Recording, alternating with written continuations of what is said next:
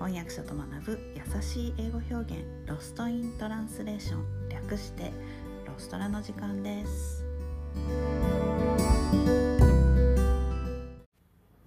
はい今日から3月ですね。もう早くてびっくりしますよね。えいつも聞いてくれてありがとうございます、え今日は3月、えー、ひな祭りもあるんですけれどもそんな女の子に関する、えー、お話をしたいと思います。新しい言葉を紹介したいと思います。ピンクタックスっていう言葉聞いたことがあるでしょうか？最近ねあのよく聞かれるようになっています。日本語ではピンク税というふうにあの訳語がついています。なんかピンクタックスっていうのもどう？ままあいいや。うん。えー、っとどんなものなのか？ちょっと英語読みますね。The pink tax is the extra amount that women pay for everyday products like razors shampoo, haircuts, clothes, dry cleaning and more、えー、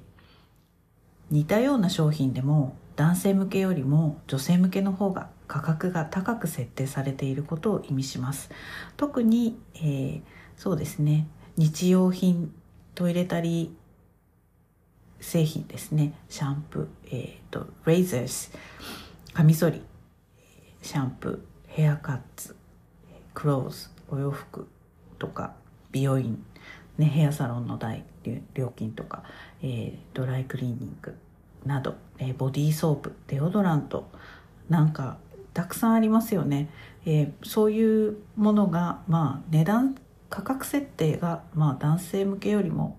高いということなんだそうです。でニューヨーク市が行った調査ではヘアケア製品がなんと女性向けは48%以上高かった。男性向けと比べて。そんなに違うの？ちょっとびっくりなんですけれども。はい。そんな調査結果があるそうです。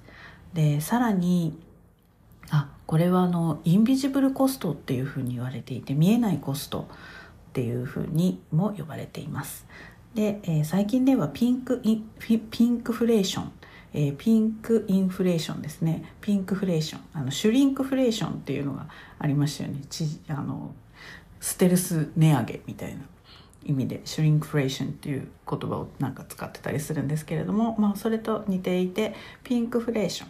えー、これはインフレの影響を受けて女性向けの商品の方が値上げ率が高くなっているっていうなんか調査結果が出ているそうです。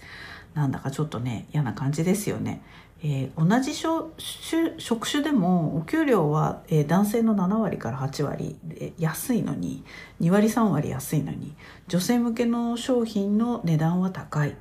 でこれをまあ差別だっていうふうに言う声が、まあ、欧米で上がっていますでこうした声を受けてアメリカでは性別を基準にした値段設定を禁じる法案が今検討されています。まあ、カリフォルニアで今やってるみたいですけど、まあ、なかなかこれね法律にするのはちょっと難しいと思うんでじゃあじゃあ男性は税金が安いのかっていうと、ね、いっぱい稼いでるからやっぱ税金も高くなると思うしその辺なんか単純な話でもないように思うんですがあの単にだから贅沢税とかにすればいいんだと思うんですけどねなんでそうはならないのかな。なんかこう基本となる製品は一律にして税金も低くして誰でも安いものが買えるようにすればいいじゃないですか。で贅沢品はタックスも高くすれば値段もタックスも高くすればいいんじゃないかなって思うんですけど。なんでそうなんないのかな。ちょっと不思議に思います。皆さんはどんな風に思いますか？はい今日のレッスンはここまでです。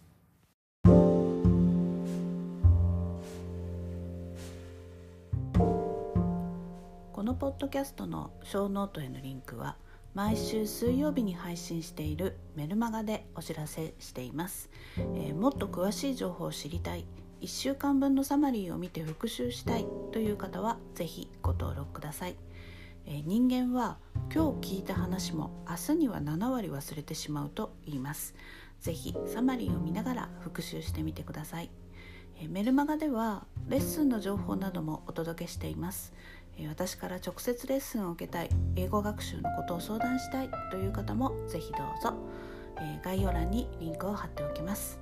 Alright, thanks for listening. Have a great day. Bye.